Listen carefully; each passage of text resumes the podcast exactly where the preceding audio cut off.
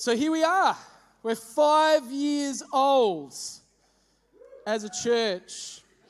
And I think it is worth celebrating. The reason I think it's worth celebrating is not so we can look at ourselves and say, How good is this? because that would be complete foolishness. Rather, it's to celebrate how good God is and his faithfulness. Because one of the things, particularly for me, that I've noticed this week is this idea that sometimes you have a year like this year, have a year like 2020, we go through stuff, and we feel like every new path, every new opportunity, every new door that we walk through, directly behind it is a big fat brick wall that we're banging our heads on, that we're smashing into over and over and over again. And, and sometimes you can get despondent by these things, and sometimes you can say, Well, God, where are you? Why are you not coming through? And what we actually need to do, instead of continually trying to charge forward, is actually look back. And when we look back and we see the pile of rubble of walls that God has already broken down before, as He has smashed through those walls and He's taken us beyond an obstacle that we didn't think we could get past, and He's proven His faithfulness time and time and time again. And so sometimes we get to life, and instead of always looking forward, we need to go back and we need to actually celebrate God. We need to celebrate what He's done. We need to celebrate His faithfulness. We celebrate who He is. So that's what we're doing today as a church. We're celebrating the faithfulness of God through all seasons. We're celebrating the fact that He has kicked down walls before and He will kick down walls again. And 2020 will become 2021. And God is faithful and He's always been faithful. So we do that and we remember who He is. We remember that we're still in His hands. He's still on the throne. He's still Lord of all. And so I think birthdays are a cool opportunity to do that. They're a cool opportunity to look back. And it's actually Mabel's birthday today as well. For those of you who know our little Mabel, she's eight.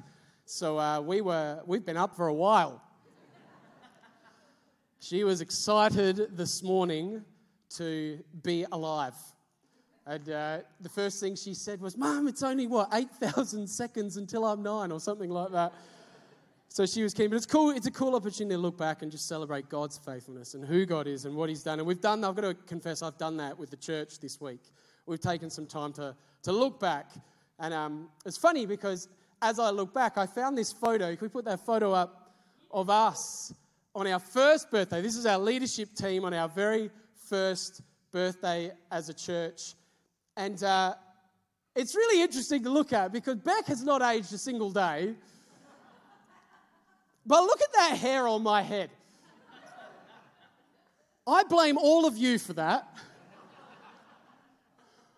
You know, I love you, but this isn't what it used to be. it's a bit grayer, there's a bit less going on up there. Um, it's funny because as I looked at that photo, I uh, was reflecting on you know the past, and it's funny how God sort of grows us. And it was rammed home later that week when I had a conversation with one of the young people in our church, who shall not go unnamed, Drew Hinton, wherever you are, right there. Uh, and he, he, he, came over and was talking about the fact that um, we, we were doing a workout, and he was saying, Why is it that you've always got a niggle? you old blokes, can you believe that? You old blokes, there's always a niggle, there's always, you always got something sore. You know, and there I am with my foam roller warming up the ITBs in the lower back, taking my 15 to 20 minutes to get myself ready for exercise. He just walks in, does a backflip, and he's good to go. and there's something about age, there's something about being on the journey of life. You know, you're going through some stuff. And actually, sometimes we look at that and we see that as a negative thing, but I think often it's a positive thing because, again, those, those scars or those, those difficulties are actually signs, again, of God's faithfulness. He's brought us through stuff and He's, he's brought us there. But as we were chatting, uh, I remembered as he was talking about why does it take so long to warm up, I remembered a book that I bought many, many years ago by a guy called Dr. Kelly Starrett, and the book is called Becoming a Supple Leopard. now, if you could see your faces, it seems weird, like it seems like it would be a fake thing. It's actually a real thing that sold millions of copies across the world, and this guy's a movement expert, right? And the reason I bought it was because at the time Bailey was a toddler and I used to just envy his flawless squatting form. Have you ever noticed how, how a toddler can, like when they pick something up off the floor, their squat is immaculate, isn't it? They're just in this, like their back's perfectly straight, their knees are slightly tilted out, they're just, you know, they're, they're low to the ground. Like, it's good. And I used to watch them and go, why can't I do that?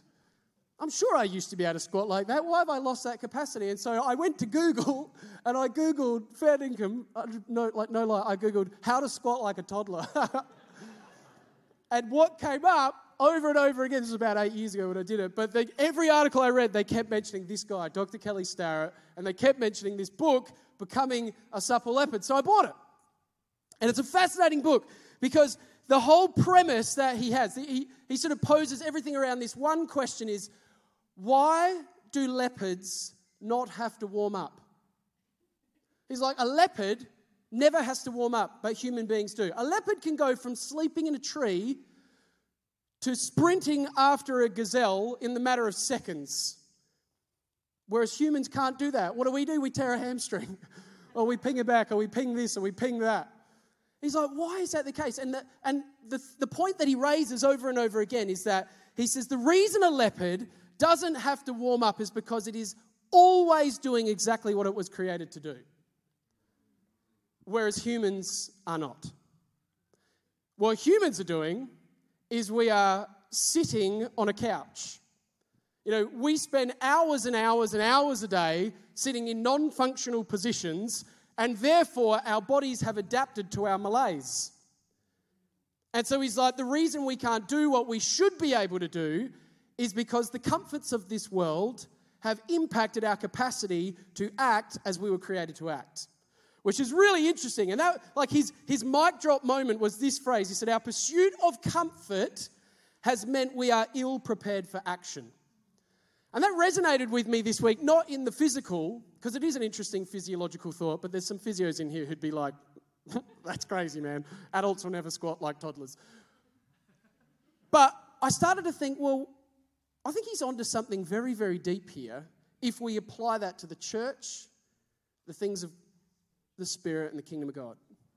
And we look at our culture. This idea that our pursuit of comfort has meant we are ill prepared for action. And as we're going to come in a minute to this passage that we're going to look at today in our Commands of Christ series, this is the question that Jesus is fundamentally asking us Are you ready? Are you prepared? Are you ready to go? So we're going to go there now. Matthew chapter 25. In the commands of Christ, we read this. At that time, the kingdom of heaven will be like ten virgins who took their lamps and went out to meet the bridegroom. Five of them were foolish and five were wise.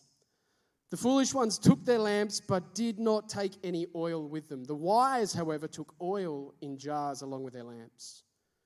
The bridegroom was a long time in coming, and they all became drowsy, and he fell asleep. At midnight, the cry rang out Here's the bridegroom. Come out to meet him.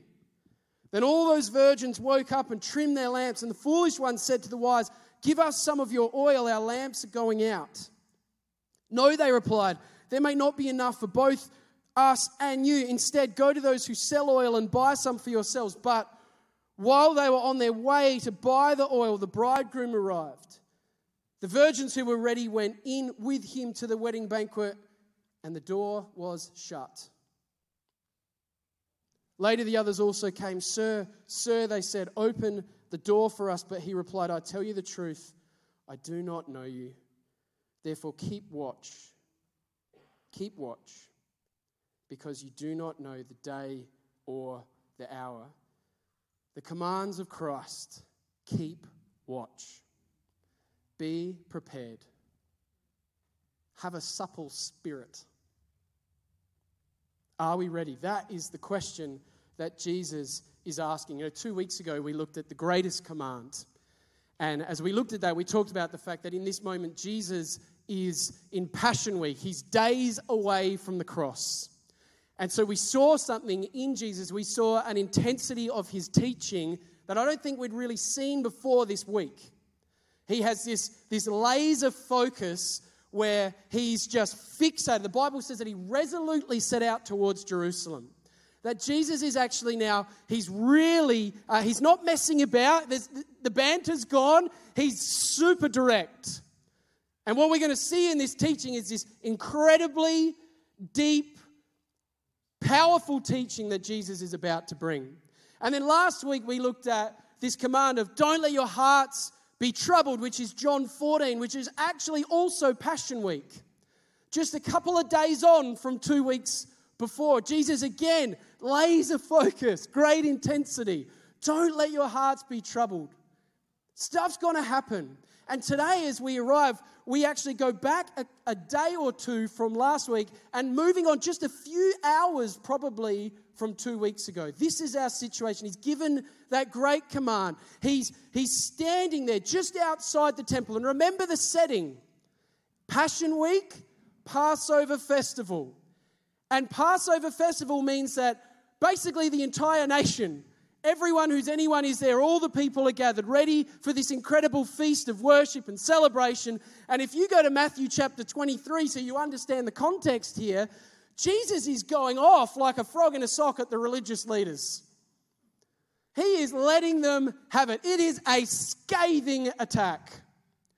He's got seven woes. He says, Woe to you seven times. And seven times he laments these religious leaders. He re- laments the way that the people who are supposed to be leading Israel into the presence of God are behaving. Seven times he says, You're hypocrites. He says, You whitewashed tombs full of dead bones. That's pretty intense. You with me? He, he, he's calling them snakes and serpents. He says, You're like a cup that's clean on the outside, but inside you're filthy and rotten. He's attacking and it's not just a quiet little meeting where they can then go, Oh, that was pretty rough. This is in front of everybody. No wonder they crucified him. He just goes off in 23, and 23 becomes 24. And as 24 happens, it's fascinating because he starts to leave the temple. And the disciples say, Hey, look at all these temple buildings. And what does Jesus do? Jesus has this really interesting sort of shift in focus. And he starts teaching his disciples about the end of days. He doesn't, he's not looking to just a couple of days' time when he'll be hung on a cross. He's not looking to three days after when he'll be raised from the dead. No, his mind goes thousands of years into the future. And as he goes thousands of years into the future, he declares and he starts teaching about, I am coming back. He's taught him he's, he will be crucified, he will rise again. This temple will be destroyed. In three days, I'll rebuild it. He's declared that over and over. But now, now he says, and he goes, I'm coming back. I'm going to go away and I'm coming back.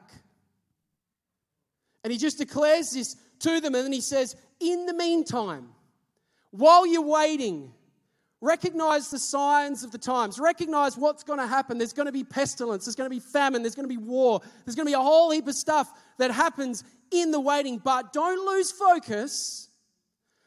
Don't allow the, the things of this world, don't allow the, the negative things, but also don't allow all the comforts of your culture to distract you because I am coming back.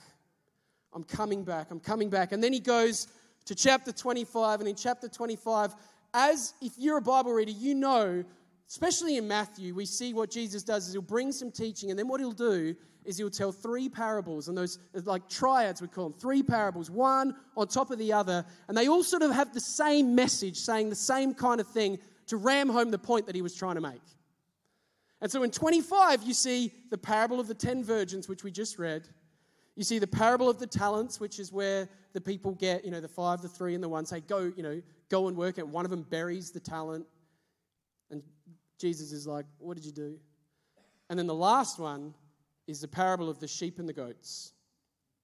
This is end times. This is end times proclamation. This is a prophetic word. And it's a, it's a warning to his people about what we're supposed to do in the waiting.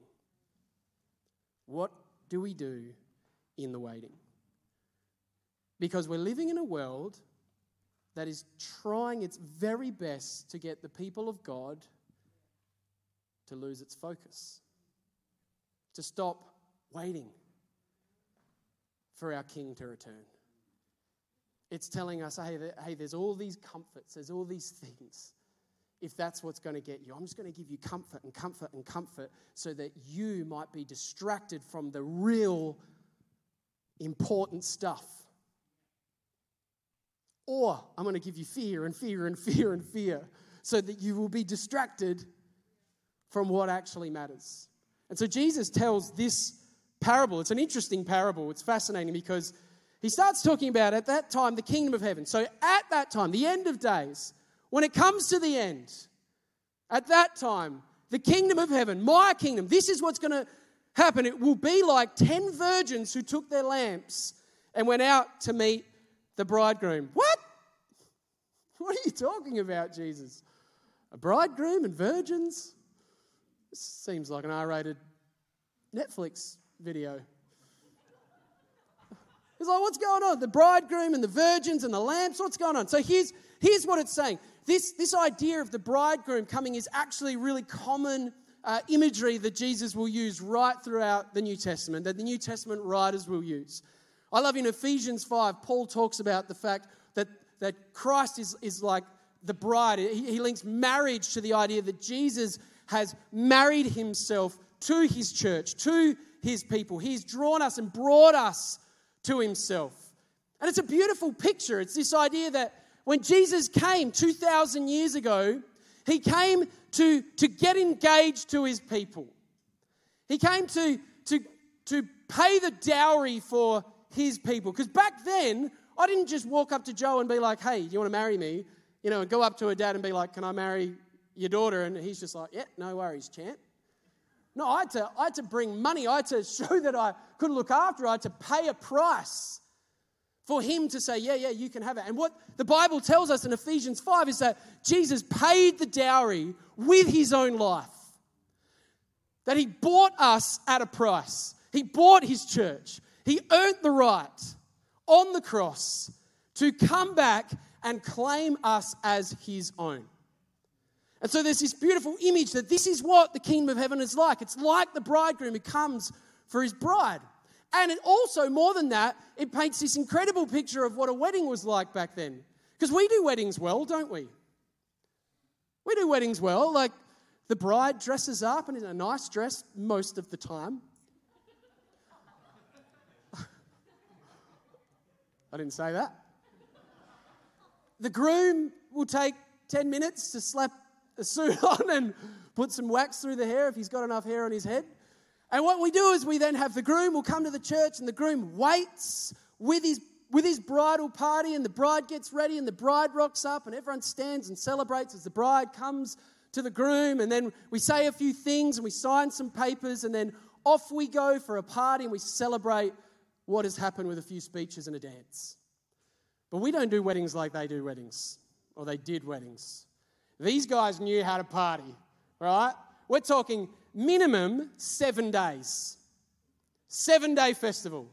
And the difference is this is that the bride would get ready with her party. She'd have her people with her and they'd be getting ready in their house and the groom would be getting ready in his house but the difference is, is that the bride would wait for the groom so the bride would be waiting eagerly waiting when's he coming when's he coming when's he coming and eventually the groom would come with his bridal party to come and collect his bride, and the whole party, the whole village would be there. It's not just in, you know, it's not COVID. It's not only 100 people in a room. No, no, no. The whole village is there. And what they would do is they would line the streets with their lamps, if it was, because often it was night, because the groom would be partying with his mates, and it would end up being late.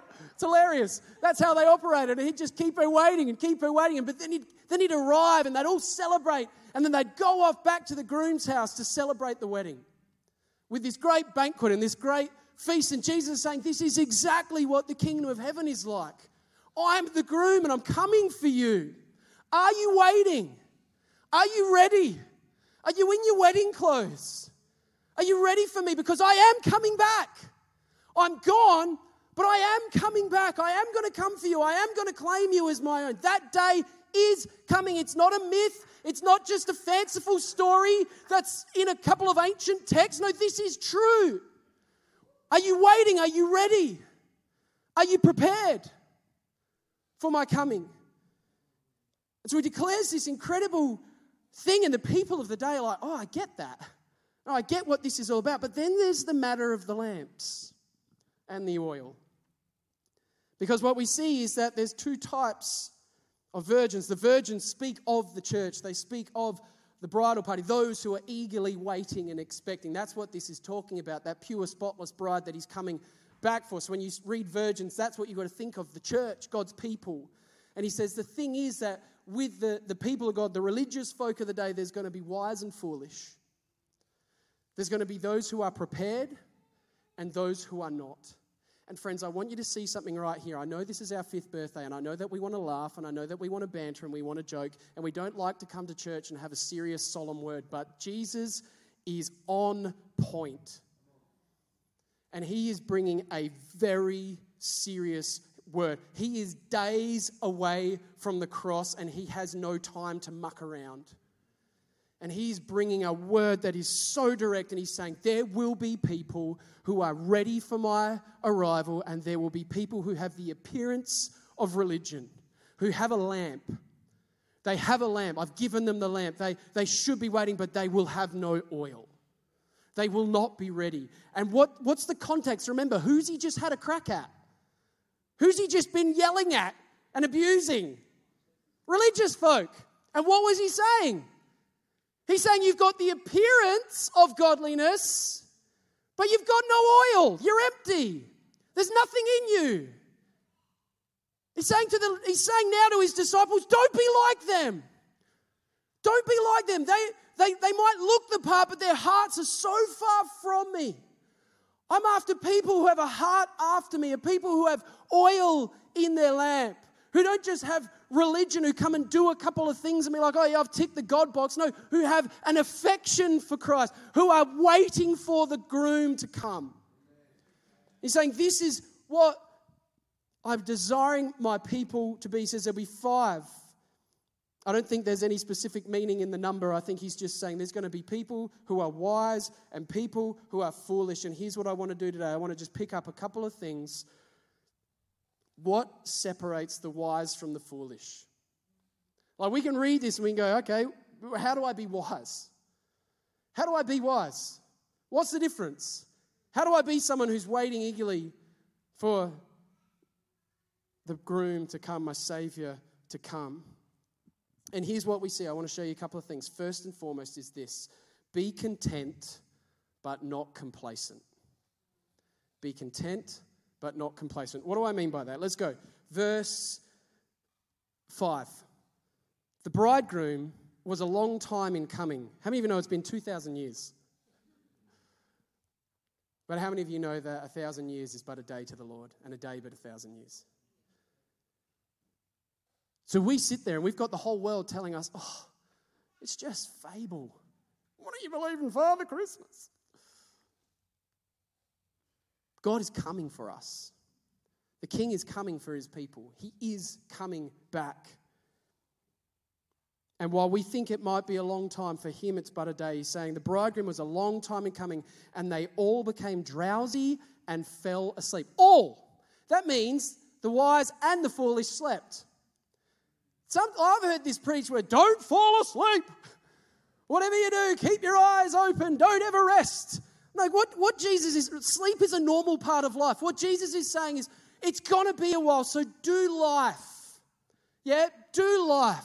Get a job. Don't be one of those people who just quits everything and goes and sits on a mountain and just hums while you wait because you're certain the Savior's going to come next week. No, no one knows the day or the hour. So do life. Be involved in community. Get a job. Like have a family. Engage in, in the everyday actions of life. Don't stress out. Oh my goodness. In the world right now, there are so many people like, oh, the coronavirus vaccine, that's the mark of the beast. And everyone's freaking out about everything that's going on. Jesus saying, be content. How many times has he said, do not fear? How many times has he said, do not worry? What he's saying is, read the word. You'll know the mark of the beast when the mark of the beast comes if you're the people of God. You'll know all of that. Because that's firstly the temple's got to be real big, and then there's got to be the, you know, the abomination that leads to desolation. Some of you will look at me like, well, you got to read Revelation. Maybe we'll study it soon. There's stuff that's going to come. This is what he's saying. Be prepared. No. Know what's going Know the signs of the times. Recognize it, but be content because your king is coming back. He has bought you at a price. He is coming back. He is faithful. He is true. He's knocked down the walls in the past, and He will knock down these walls in the future. Be content, but do not be complacent. Do not allow the things of our culture and the things of our world to become more important than the preparation for the groom who is coming. Do not allow the distractions of this world to become more important than the preparation for the wedding feast of the Lamb. Do not allow your television, your phone, and all of these things to become more important than the promises of God and the, the assurance of God in His Word that will bring us life. Don't allow the oil to be lost because you care more about everything else than the one thing that actually matters. So be content, do life, raise your family, engage in the things of this life, and love God, but don't be complacent because He is coming back. He is coming back. Hallelujah. Number two, understand that you can't borrow or buy anyone else's oil. Watch this. At midnight, the cry rang out Here's the bridegroom, come to meet him. Then all the virgins woke up and trimmed their lamps. The foolish ones said to the wise, Give us some of your oil, our lamps are going out. No, they replied, there may not be enough for both of us. And you instead go to those who sell the oil and buy some for yourselves. But while they're on their way to buy the oil, the bridegroom arrived. What is the oil? Martin Luther talked about the oil being enduring, real faith. That's what the oil is. That we can have religion, but religion without faith is dead. Others have spoken about that the oil is good works and good deeds, and they're sort of linking that to the next parable. Because the next parable talks about the talents that God's given us. We've got to put the talents to work and bear fruit. And then others talk about, well, in Scripture, the oil is the Holy Spirit, the anointing oil. The Spirit of God will come, and we need the Spirit of God. And sometimes that gets distorted because then they'll say that you have to have the gifts in order to be saved and all that sort of stuff. That's nonsense. I think actually it's all three. Because the Bible says that faith, no one can confess Jesus Christ is Lord except by the Holy Spirit. So God grants us the Spirit, and the Spirit gives rise to real, genuine faith. And real, genuine faith will do what? Produce good works. We talked about this the other week. We talked about loving your neighbor flows out of a real, genuine conviction of what God has done in our lives. Not because we're trying to please God by our works, which the religious people are doing, but because of the overflow of what God has done in us. And so when the Spirit of God comes and it produces faith, faith produces good works. And so when we look at the oil, oil is the evidence of what God has done in our life. Oil is a gift from God. The groom has left the oil for the bride. The groom has given us this and said, Now be ready. Be ready. I've given you what you need. Be ready, be ready, be ready. But here's the interesting thing is because that oil, all through Scripture, it talks about this, this waiting. There's, there's a part, this idea of discipline, this idea of tending the oil. We can't buy or borrow anyone else's oil. I can't, I can't say, well, my mum and dad had faith and therefore I'm fine. As some traditions would say. We can't say, well, my ancestors were believed in God and I, you know, I'm, he's up there. That's not what this is about. He's saying, no, no, no, you need oil. You need genuine affection for Christ, but He will give it to us as we wait upon Him, as we read His Word. Faith comes by hearing and hearing the Word of God. As we hear the promises of God and the truth of God, as truth is proclaimed in a world of, of darkness and lies and deception, in the midst of that, when we see light in darkness, He gives us what we need to follow and pursue Him. We see this. He's giving us the oil. So he's saying, tend to the oil. Tend to the oil. Again, all through Scripture, he talks about this idea of ask and you will receive. Ask the Father. If you ask your Father for a loaf of bread, He's not going to give you a, serpent. Say, God, just fill me with the oil, fill me with what I need that I might walk and run the race of faith. I might live as I'm called to live. Understand you cannot borrow or buy anyone else's oil. Number three, it's not what you know, but who you know that counts. There is a solemn word right here about the wedding banquet. And we, you know, we talk about how great that wedding banquet's going to be. It's going to be a celebration, it's going to be a feast, but that last day is also going to be a terrible day. The Bible says there will be weeping and gnashing of teeth because there will be some who reject the oil that has been given them. There will be some who reject the Savior. And that day will come and they will knock on that door and he will say, I tell you the truth, I do not know you. And remember, this is targeted just after an encounter with the people who knew everything. This is targeted at those religious folk those people who walked around with the phylacteries on their head, if you don't know what that is, it's basically like verses of the Bible which they would stick on their forehead and they'd walk around and be like, Look how much I know. I can quote scripture left, right, and center. They literally walked around with a book on their forehead. Like this pride, this religious pride. And Jesus has just said, No! It's not about that. It's not about what you know, it's about who you know. It's about recognizing the love of God that has come for you and bought you at a price. He gave everything that you would know Him. Everything. In 1 Corinthians 13, at that beautiful marriage passage, which is talking about the love of God. Remember, marriage, it's not, the marriage is supposed to point to Christ and His bride. And it's showing us it's about love. It's about the love that He gave for us. It's about the love that He displayed in His Son and that He's come for us. And it says, Now we see in a mirror dimly, but then we will know fully as we are fully known. This beautiful image that our God is coming and He knows us and we know Him. Yeah, my sheep know my name. It's not about what you know, it's not about being able to quote an enormous amount of scripture, it's not being able to quote church history and tell everyone all this stuff about stuff. It's about do you know Christ? Is your heart filled with an affection for the the living God who has come for you? Is there oil in your lamp? And on that day, if there's oil in the lamp, he says, Yes, come. Come to the great banquet, the eternal, joyful, glorious feast with God. And then he finishes with one thing. I'm going to invite the band up and we'll close. And it's this beautiful command the focus of this message. Therefore, in light of all of this, in light of everything we've just learned, what does it say? Keep watch.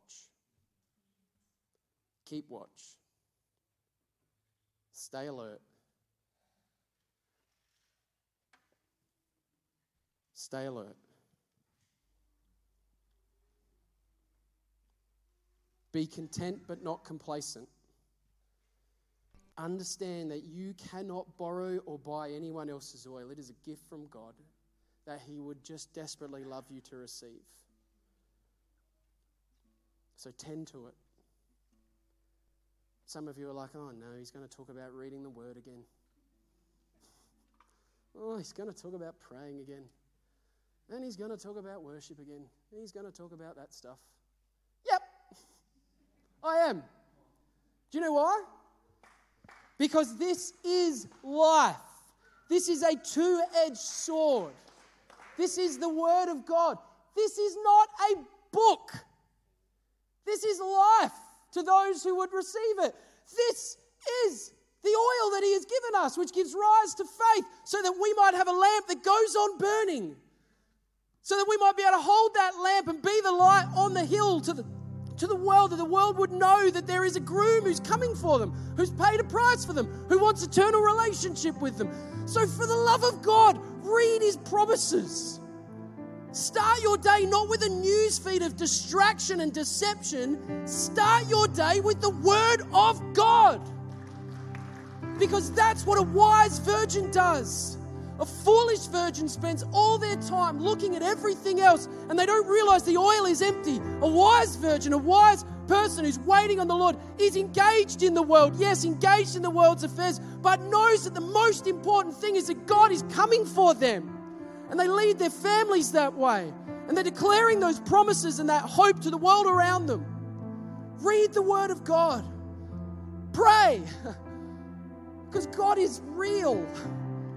He's given us His Spirit that we might commune with Him, that we might converse with Him, that we can pray, we can bring our requests before a holy God, and He hears us.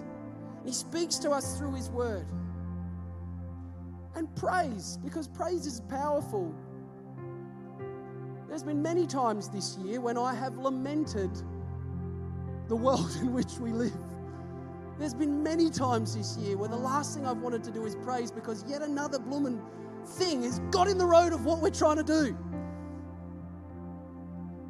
But when we praise God, we realize, oh, hang on, He's still on the throne. He knows what He's doing, He's in charge, He's worthy. Coronavirus has not surprised the Lord. He's all over this. Some of you are going through some stuff. Some of you have been through trials. Some of you have been through hardship. Some of you are looking at a brick wall and you're like, how will I ever get through this brick wall? Turn around. Look back. Take a moment just to remember all the walls He's crushed in the past. Take a moment to turn back and look at the defining, crushing moment, the cross, which split time itself. And realize that this wall is also in God's hands.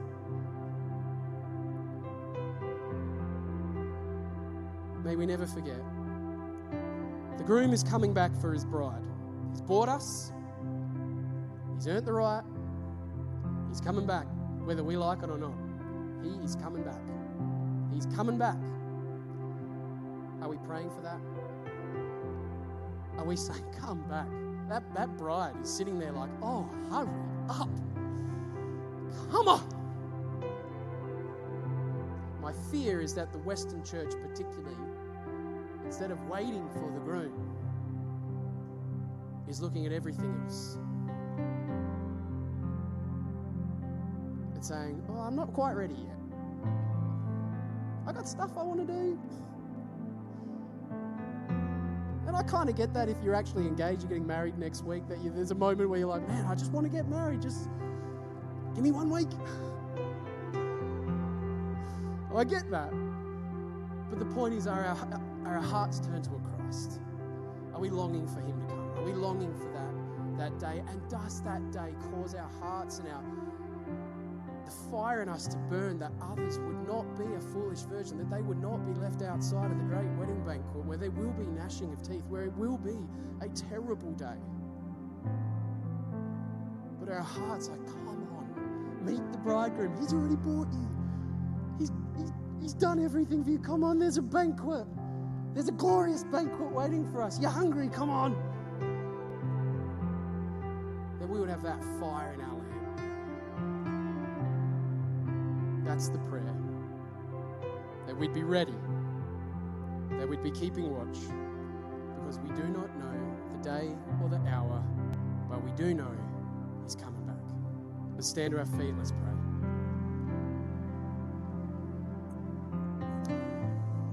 Gracious and loving Heavenly Father, we thank you for what you have done.